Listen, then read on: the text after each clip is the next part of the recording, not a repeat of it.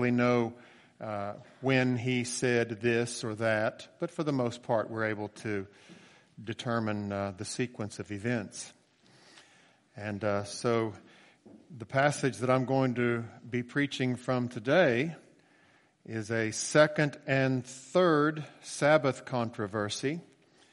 The first one we encountered two weeks ago. Jimmy Winfrey preached last week, but the week before that from John chapter 5, Jesus was uh, criticized for healing a man on the Sabbath.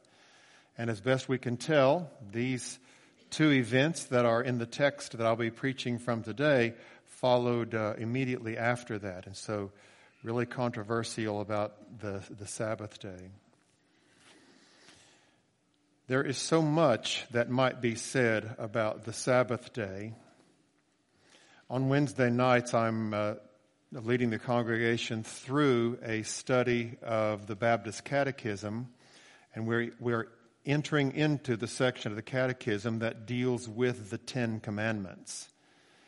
And so uh, it is my hope, Lord willing, that in weeks to come on Wednesday night, I will give you a more thorough defense of uh, what's called the perpetuity of the Sabbath. That is, that the, uh, the Sabbath day is something that is a, is a blessing, which has also been extended to new covenant believers and wasn't limited just to old covenant believers. Uh, so I, I don't plan to give that defense this morning. I think that the main point of the, the passage, the main points that Jesus make, made, could probably be made regarding some other commandment but the commandment that uh, pulls the trigger on these, uh, these teachings from Jesus was the accusation that he was breaking the Sabbath. Now, put a marker here or keep your finger here and turn to Mark chapter 3. I don't plan to uh, read Mark chapter 3 as my text, but there are a couple of things that Mark includes about these encounters that are significant. And uh, so put a marker there at Mark chapter 3.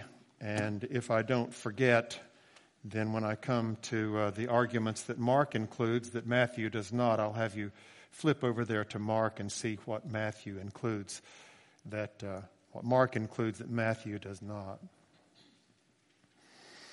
You know, here at Bullitt Lick, we uh, have Apple Butter Day every fall. And uh, it's a great day. Enjoy it a lot. And uh, I am blessed to be able to supply the church with the two apple butter kettles that we use. They both belong to me, but before they belonged to me, they belonged to my mother. And uh, one of them had three holes knocked in the bottom because before they had belonged to my mother, some imbecile had knocked holes in the bottom of this 30 gallon copper kettle and used it as a planter. And uh, so, my apologies to any of you who have knocked holes in the bottom of uh, copper kettles to use as planters, but that's not what that kettle was made for. Once uh, my mother acquired those kettles, she used both of them as uh, receptacles to display quilts. So you can't really display the quilt very much, but you can roll them up and, and fill the kettle with quilts. And so she had those uh, apple butter kettles in her home. She loved to decorate with antiques. And uh, they were full of quilts. But that's not what the apple butter kettles were made for. What the apple butter kettles were made for is what we use them for when we have apple butter day. And it's filled with all of this sweet and fragrant and delicious apple butter that so many of us enjoy. Well, it's possible to uh, put things in religion on display so that effective, they be, effectively they become no more than receptacles for displaying something. And when that happens, regrettably, what often gets displayed is not the glory of God, but the glory of the person who has reduced a commandment of God to being something that he uses to show off with. Now, this is a danger that all of us face. Uh, in some ways, uh, some of you might hear this sermon and, and think, what does keeping or disobeying the Sabbath day have to do with any of us? What has that got to do with us? And I hope to show you in weeks to come that it may have more than you have realized to do with you. Uh, but uh, the problem, the, the problem that Jesus addresses here in this passage of Scripture is that there were some religious leaders in his day who had taken the Sabbath day that was meant to be filled with fragrant, delicious, sweet fragrance to God, apple butter to God, and they had instead turned it into a receptacle for displaying their own righteousness. Instead, and they, they, they were ignoring the main purpose for which God had given the Sabbath day. Now, there's a little bit of Pharisee in all of us. Jesus once told his disciples, Beware of the leaven of the Pharisees and the Herodians. These, by the time Jesus tells this to his disciples, they've already been with Jesus for months. And uh, they have already seen that the Pharisees and the Herodians are the bad guys that are attacking Jesus and attacking them and always finding fault with them. And then one day in the ship going across the Sea of Galilee, not really a ship, but a, a large boat, Jesus tells them, Beware of the leaven or the yeast of the scribes and Pharisees. And they thought he was talking about bread.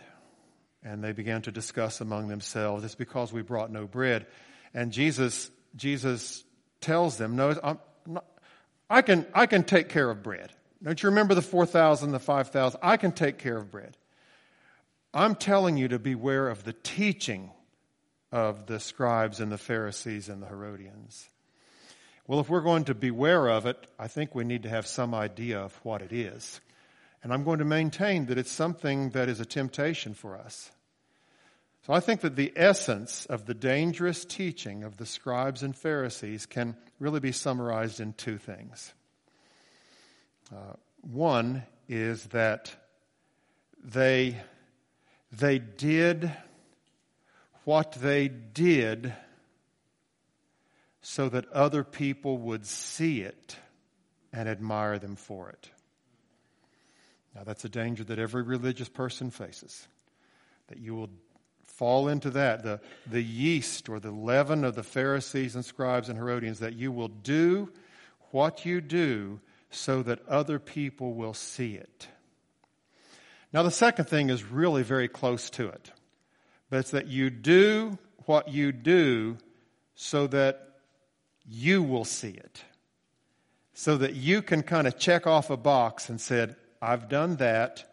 Now I can go on with my life when people have the wrong idea that religion consists of outward things that they do and their heart is not changed, those outward things become a burden. They become something that you just you just want to get it over with. It's the way it's the way some of us regard uh, doing our workout for the day.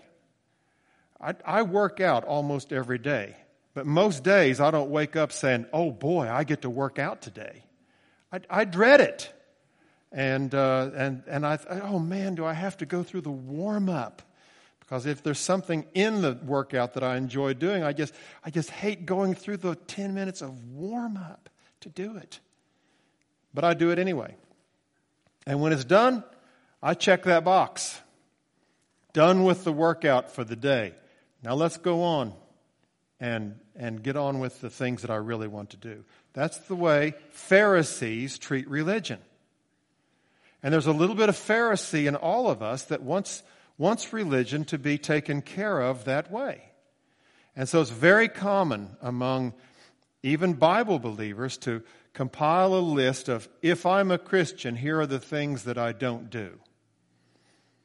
And then here's a list of the things that I will do if I'm a Christian. So On the don't do list, I'm not going to smoke. I'm not going to drink alcohol. I'm not going to use drugs. I'm not going to beat up my wife.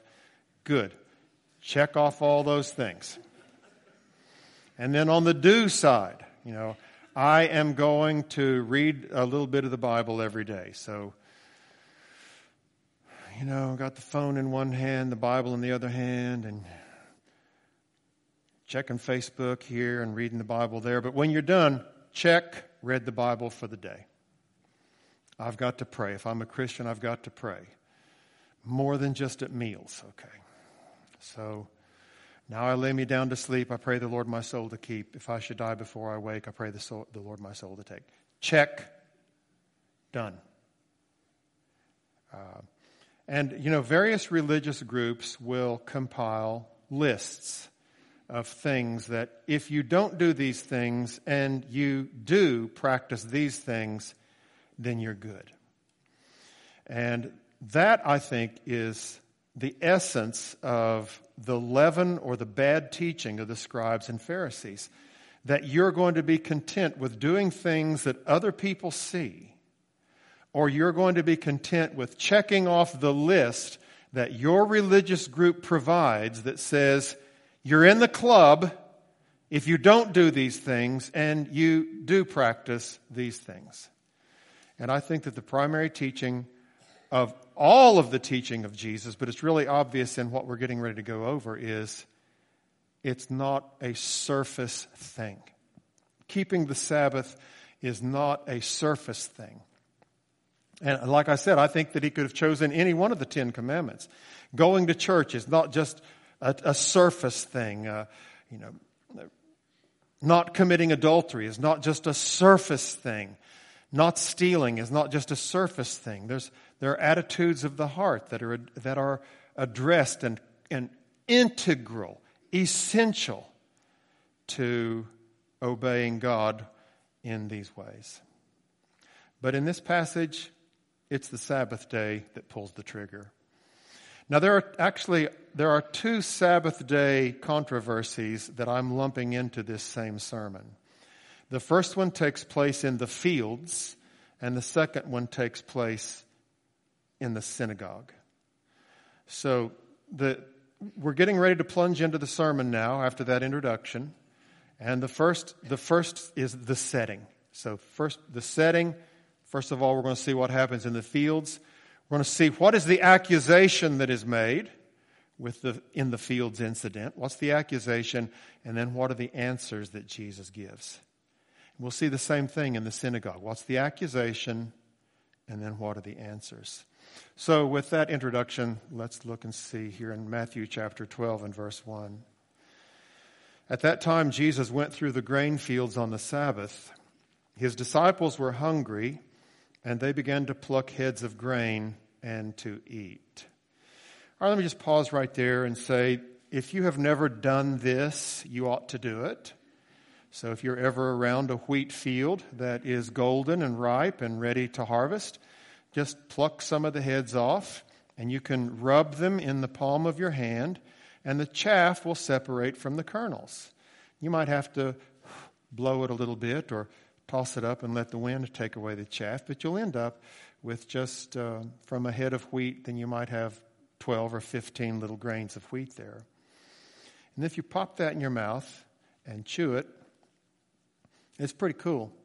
Uh, so as you chew it, then the bran and the wheat germ will separate from the gluten. And uh, so you swallow the bran and the wheat germ, but you keep on chewing, and you've got this little wad of gluten in your mouth. And it's almost as it's almost as dense as a stick of chewing gum, and you can chew it for a long time if you want to. So, just a curious, how many of you are in here have ever done that? Any of you ever done that? So, so there are a couple of people who've lived life to the full. and uh, yeah, so for the rest of you who have never done that, when you're around a wheat field, uh, do that. You say, well, is, is such a thing legal? According to the Old Testament, it is. In the Old Testament, if you were walking through someone's wheat field, you were allowed to pick a few heads off and eat it. You just couldn't take a basket and sickle in there and start taking, taking their wheat home. And the same thing is specified about a vineyard. If you're going through a vineyard and you're just really hungry, it's okay for you to pluck a few grapes. You just can't take a basket in there and start cutting the guy's grapes. Uh, so in the Old Testament, there was provision made for what the disciples were doing here, going through the grain fields, rubbing it in their hands, and then eating it. Okay, so nothing wrong with that. They weren't breaking any laws. And they weren't. They weren't breaking the law of the Sabbath. The Lord doesn't forbid people to eat on the Sabbath. But in the Pharisees' eyes, this was harvesting. So they criticize verse 2. But when the Pharisees saw it, they said to him, Look, your disciples are doing what is not lawful to do on the Sabbath. So that's the accusation. They were not, they were not violating any Old Testament law. I hope that the Pharisees would not have found any fault with them doing this on any other day of the week. But when they did it on the Sabbath day, they said, You're harvesting and they're doing what is not lawful on the Sabbath. Now, the Pharisees had. Uh, had a very high regard for the law of God, and so to keep away from uh, disobeying one of the commandments, then they would build little fences around that commandment, metaphorically. They'd little, build little fences around it. So if you're not supposed to harvest your crop on the Sabbath day, let's just build a little fence here that says you can't pluck any heads of grain at all on the Sabbath day. And so if you don't pluck any heads of grain, you're not going to step over that fence and, and violate the real heart of the prohibition. And sometimes they would build numerous fences away from, away from uh, the commandment. And Jesus will address some of those in the course of his ministry.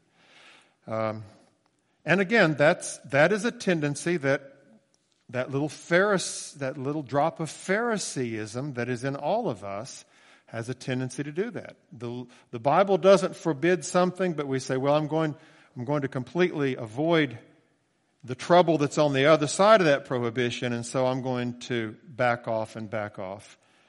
And if you want to do that personally, I think you've got the liberty to do that. Just don't start making up rules for other people that you say this is a standard of righteousness.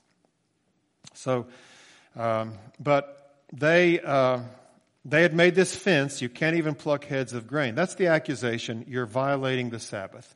They really weren't. Otherwise, Jesus would have said, Boys, don't do that today. But, uh, but they weren't doing anything that was wrong. And Jesus was there. If he was not plucking heads of grain, he must not have been, or they would have accused him. Uh, but he at least gave his tacit approval to the fact that they were doing this. Nothing, nothing sinful about it.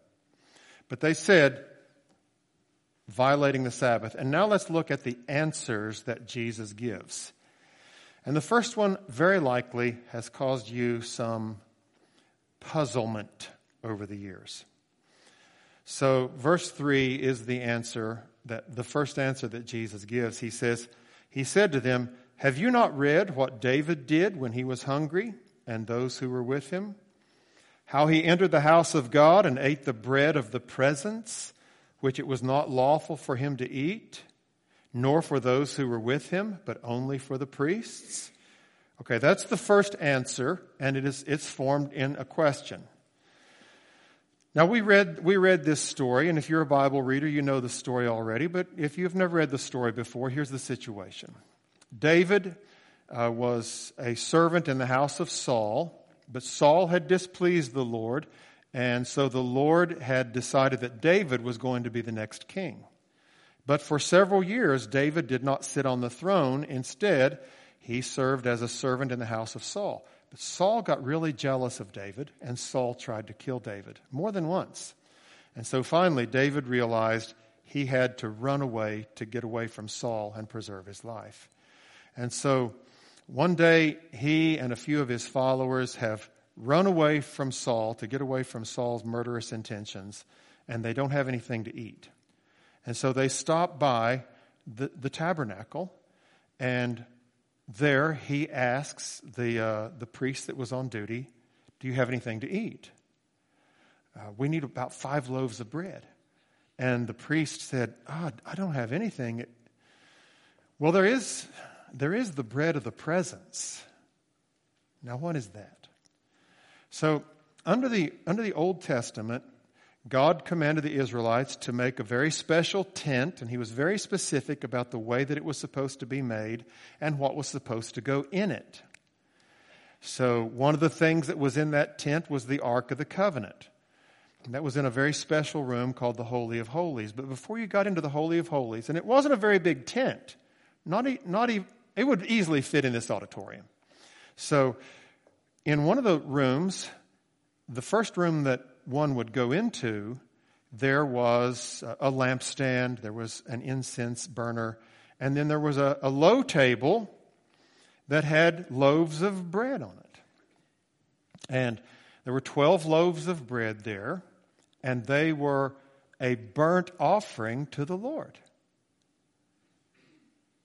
What? Did the bread have to be burnt? I mean, I, I've known some cooks who could just accommodate that every single time. But uh, no, it's called a burnt offering. And instead of fire, they put frankincense on it. And uh, the frankincense was a burnt, the frankincense took the place of fire, and it was like a burnt offering to the Lord. It's, you know, saying, Lord, everything that you have given come, food to eat, it comes from you. We know you don't need to eat bread. But as a token of our appreciation, we're going to uh, put this bread. God told them to do that. So they didn't just think, hey, let's feed God some bread. God told them to do that. And then God said, and this bread, after it's been there, it had to be replaced every Sabbath day, but he says, after it's been there for a week, then you priests can have it. And uh, so it was part of the priest's provision for serving as a priest.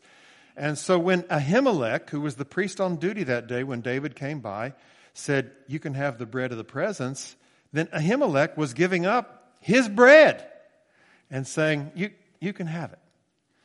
But the thing is, only the priests were supposed to eat it. But here, David, in his need, eats it, he and the people who were with him. Now, this may have puzzled you because on the surface, it looks like Jesus might be saying, if your situation is dire enough, you can go ahead and break God's law to take care of your needs. So, another application would be if you're hungry enough, it's okay for you to steal in order to satisfy your hunger. That would be an application of the principle. I don't think that's what Jesus is saying. I mean, on the surface, it looks like that's what he could be saying. If, if your situation is serious enough, then it's okay for you to break one of God's laws. Now, that's not the right interpretation, and uh, there are several things that should help us to understand that. Uh, for one thing, Jesus says in the Sermon on the Mount, I have not come to destroy the law, I've come to fulfill the law. In fact, until heaven and earth disappear, not one tiny stroke of pen that constitutes the law is going to disappear until it's all fulfilled. Anyone who disobeys the law or who teaches others to disobey the law, he will be called least in the kingdom of heaven.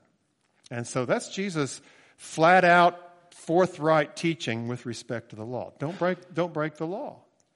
And then I think of like when, when, the, when the Ark of the Covenant was supposed to be moved, it was supposed to be carried by the priests and no one else. But there was a very dark time in Israel when the Ark of the Covenant had been captured by the Philistines, and, and, uh, but David wanted to bring the Ark of the Covenant back to, Is, back to Jerusalem, and so uh, he put it on a new cart and uh, was taking it back to Jerusalem. And as he was going back to the cart, the, the oxen that were pulling the cart stumbled and the ark shook like it was going to fall. And there was a man there who just reached out his hand to steady the ark, and he touched the ark, and God struck him dead. And David was like, wow, who can serve a God who is this picky? That's a paraphrase. And uh, so then he, he puts the ark into the house of a man named Obed Edom for a while, and and then And then he does his homework a little bit more. Ah, we shouldn't have had it on an, a cart. We're not supposed to, no one's supposed to touch the ark. And, and so the next time they did it right and they were able to successfully bring it. It's stories like that that made even King David say, God is such a consuming fire. He wants things to be done just exactly the way that he prescribes. And that's true that make me say Jesus is not saying here, if you get desperate enough, you can go ahead and break a law. Well, what is he saying here? I think the answer to that will become more clear as we see his second answer. And then I'll, I'll come back and show you what the answer to both of these is. So, so the first answer that Jesus gives that uh, is that know what David did. Now look at the next thing that he says in verse 5. Or have you not read in the law how on the Sabbath the priests in the temple profane the Sabbath and are guiltless? Now, I'm, I'm classifying what he says in verse 6 as a third reason, but it's actually a subcategory of the first two. I tell you, something greater than the temple is here. But now here's the principle David was allowed to eat the, the bread that had been designated only for the priests. He was allowed to eat it. He was not sinning when he ate it because David was the anointed king of Israel. And as the anointed king of Israel, there were some special privileges that were accorded to him. Something greater than the regulation about the bread of the presence was there, and that something greater was David himself, the anointed king of Israel. Now, in the second answer that Jesus gives, don't you know that when the priests minister on the Sabbath day in the temple, they, they're working? Are those guys breaking the Sabbath? No. Why? Same principle, because there's something greater than the priest there. There's the temple. There's the place where God has said, I'm going to dwell with my people. And so the temple, if we can personify it, the temple has the right to say, on the Sabbath day, you priests may serve me. Now, Jesus is the anointed king of God's kingdom. Jesus is the temple where God meets with man and Jesus says, if I want my disciples to, to pluck heads of grain and eat bread on the Sabbath day, I have the authority to say that it can be done. So, something greater than the temple is here. What's he talking about? He's talking about himself. So, the same principle, the greater can grant permission to the lesser. The same principle that made it okay for David to eat the showbread that made the same principle that makes it okay for priests to work on the Sabbath day is at work right here because something greater than the temple, and he might have added some, someone greater than David is here. So that's the third reason. Something greater than the temple is here, even himself. But now, let's go on and see what he says next. A fourth reason. I tell you that something greater than the temple is here. Now, verse 7. If you had known what this means, I desire mercy and not sacrifice, you would not have condemned the guiltless. Now, this is in the same family of reasons, but it's sufficiently different that I, I think that we can, we can call it almost in a category by itself. Jesus is saying, You guys have failed to understand that the purpose of all of God's commandments can be summarized in two things. The purpose of all of God's commandments is so that you would learn to love God and that you would learn to love people. And you, you've turned the Sabbath into something that has become a burden and that it doesn't relieve people the average citizen dreads seeing the Sabbath day come along because you guys are walking around looking to make sure everybody is, is keeping it, is keeping the Sabbath holy. You guys have missed the point. The point of all of this is to promote mercy. If you, had, if you had understood this passage of Scripture, which we read just a few minutes ago from Hosea 6, verse 6, I desire mercy and not sacrifice. If you'd understood that, then you would not have condemned these innocent men. What would have gone through your mind instead of, oh, they're breaking the Sabbath is, you know, these guys are hungry. Why don't we, why don't we get together and take them out and get a bagel? And uh, that, instead of, oh boy, they're breaking the Sabbath, your perspective would have been, man, these guys are skinny. These guys need, these guys need some food. Now, I think that this is, this is a verse of Scripture that you need to have memorized. And it's easy to memorize. The Lord says, I desire mercy and not sacrifice. So when you are in a position where you're teetering on the edge of should I show mercy or not, lean into mercy.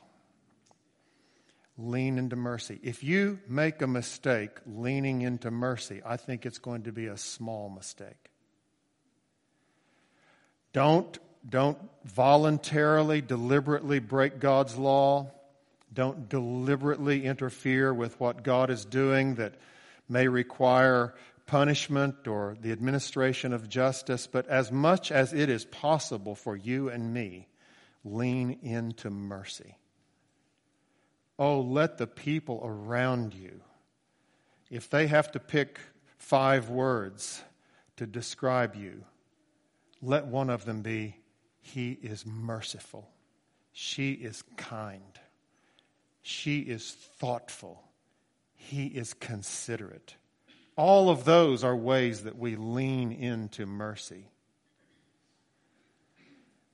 now, I can't espouse every song that was made popular by the singer that I'm getting ready to quote, but one of her early her early hits was I may not be every mother's dream for her little girl. And my face may not grace the minds of everyone in the world. But that's all right as long as I can have one thing I pray. When people look inside my life, I want to hear them say, She has her father's eyes. Eyes full of compassion, feeling every pain, knowing what you're going through and feeling it the same. Eyes that see the good in things when good is not around. Eyes that find the source of help when help just can't be found. Just like my Father's eyes. I want that to be true of me. I want that to be true of you. And I think that it is true of Bullitt Lick Baptist Church. Another, another uh, poem that I love so much that encapsulates this same idea was uh, written by, I think, a woman. I haven't done a lot of research into it. But it was, I know this part of the story. She had been influenced by an older Christian who knew theology very well. And this younger Christian is expressing her appreciation for what she has seen in the older woman. But listen to what it is. Not only in the words you say, not only in your deeds confessed, but in the most unconscious way is Christ expressed. Is it a beatific smile or holy light upon your brow? Oh no. I felt his presence when you laughed just now. To me, 'twas not the truth you taught, to you so clear, to me so dim, but when you came to me, you brought a sense of him. And from your eyes, he beckons me and from your lips his love is shed, till I lose sight of you and see the Christ instead. That's what happens when you are a person who just persistently presses into mercy. The Lord says, I desire mercy and not sacrifice. Did, did the Lord require sacrifice? He did.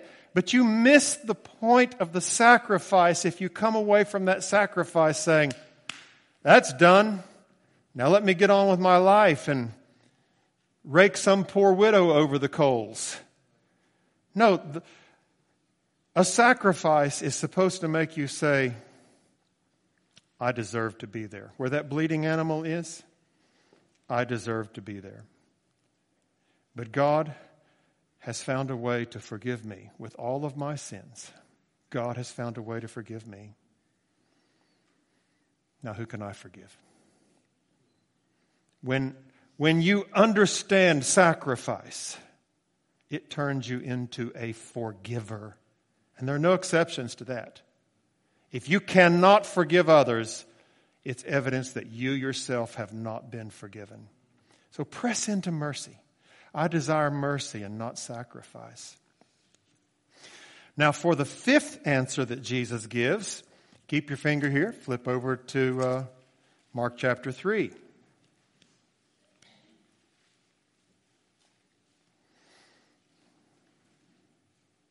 It's actually the end of uh, Mark chapter 2.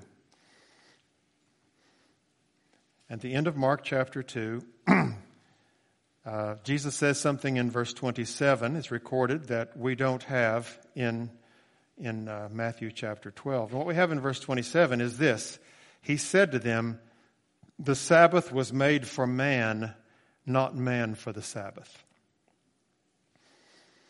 So instead of it being a burden, oh boy, I dread this. If your, if your perspective towards the Lord's day, towards the Sabbath day is right, it's like, oh boy, I can't wait, I can't wait for it to come. Because the Sabbath was made for man and not man for the Sabbath.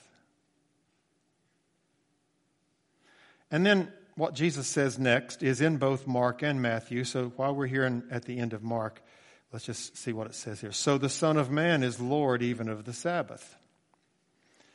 Now, I think that this provides a pretty significant argument for the perpetuity of the Sabbath day. When Jesus says the Sabbath was made for man, not man for the Sabbath, is he saying that the Sabbath is a good thing or a bad thing? He's saying it's a good thing. You guys have messed it up, but it's a good thing. The Sabbath was made for you, it's a gift from God. And then the next thing that he says is, therefore the Son of Man is Lord of the Sabbath. It doesn't make sense that what he's saying is, therefore I'm going to abolish it. Yeah, God gave you a great gift. In my kingdom, we're not going to have that gift. No, that's not the way. God gave you a great gift. You have soiled it, but let's take the dirt off of it. It's, it's a good gift. The Son of Man is Lord of the Sabbath. And so I do believe that the Sabbath is of, well, I have to check myself from saying perpetual obligation. Let's instead think of it as ongoing privilege instead of perpetual obligation. Ongoing privilege. Here is a gift that the Lord has given. The Sabbath was made for man, not man for the Sabbath. Now, while we're here in Mark, let me point out something else that's not, that's not in Matthew. So, in Mark chapter 3, we see the next uh, accusation of his breaking the Sabbath. Just look at verse 5. And he looked around at them with anger, grieved at their hardness of heart. That's something that does not appear in Matthew, that grieved at their hardness of heart. So uh, I'll make reference to that a little later when we, when we get to that. So, back in Matthew chapter 12, we have seen the first setting is the setting that was in the fields. And uh, the accusation, your disciples are breaking the Sabbath. Jesus gave them the, the six answers that we have seen here, adding the one that we got from Mark. The Sabbath was made for man, not man for the Sabbath. But the last one is the Son of Man is Lord of the Sabbath. Something greater than David, something greater than the temple is here. And, uh, and I'm Lord of the Sabbath. Now, it will only take us a few minutes to see what it says in uh, chapter 12 in verses 9 through 14. So, this is the second setting. He went on from there and entered their synagogue. And a man was there with a withered hand. And they asked him, Is it lawful to heal on the Sabbath? So that they might accuse him. Uh, there was something else I meant to show you in Mark. You have to look at it later. Jesus sees that there's a man there with a withered hand, and he calls him to come forward and stand in front of them. So it's like, all right, let's just bring this to a head. Is there going to be a fight? Come here. So he calls this man with the withered hand to come. And uh, then, then he says what we have here in Matthew. Is it lawful to heal on the Sabbath? And they were doing this so that they might accuse him. He said to them, Which of you who has a sheep, if it falls into a pit on the Sabbath, will not take hold of it and lift it out? Of how much more value is a man than a sheep? So it is lawful to do good on the Sabbath. All right, two, two principles here, just really clear. People are more valuable than animals, is the case here. But just think of how important and valuable people are. That's a significant part of Sabbath day observance. That you, you serve others and that you do good on the Sabbath. That's the second principle that is laid down. Then he said to the man, Stretch out your hand. And the man stretched it out, and it was restored, healthy like the other. But the Pharisees went out and conspired against him how to destroy him. So, in addition to the six answers that Jesus gives us in the account of what happened in the fields, are also these two additional things. Remember, not only am I greater than the temple, but people are greater than these petty regulations that you have added to God's law. Remember the importance of people. They're more valuable than sheep, and it's lawful to do good on the Sabbath day. Well, the points of application that I had, I've, I've mostly already uh, hammered home. And one is value the gift of the Sabbath. And we'll talk more about that in weeks to come if God spares our lives. Uh, but the second thing is press hard into mercy. If you have been shown mercy, you have great incentive to show other people mercy. The purpose of, one of the purposes of Jesus' sacrifice is to turn you into a forgiving person who has his father's eyes, who has her father's eyes full of compassion.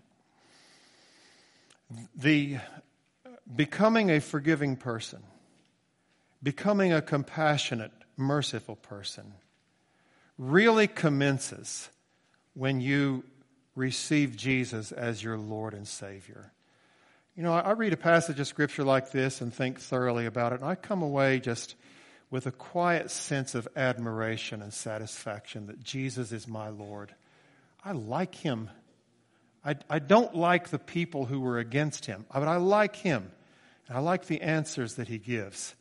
I want to be on Jesus' side. And uh, I hope you do too. Jim Bob, come and lead us in a concluding hymn.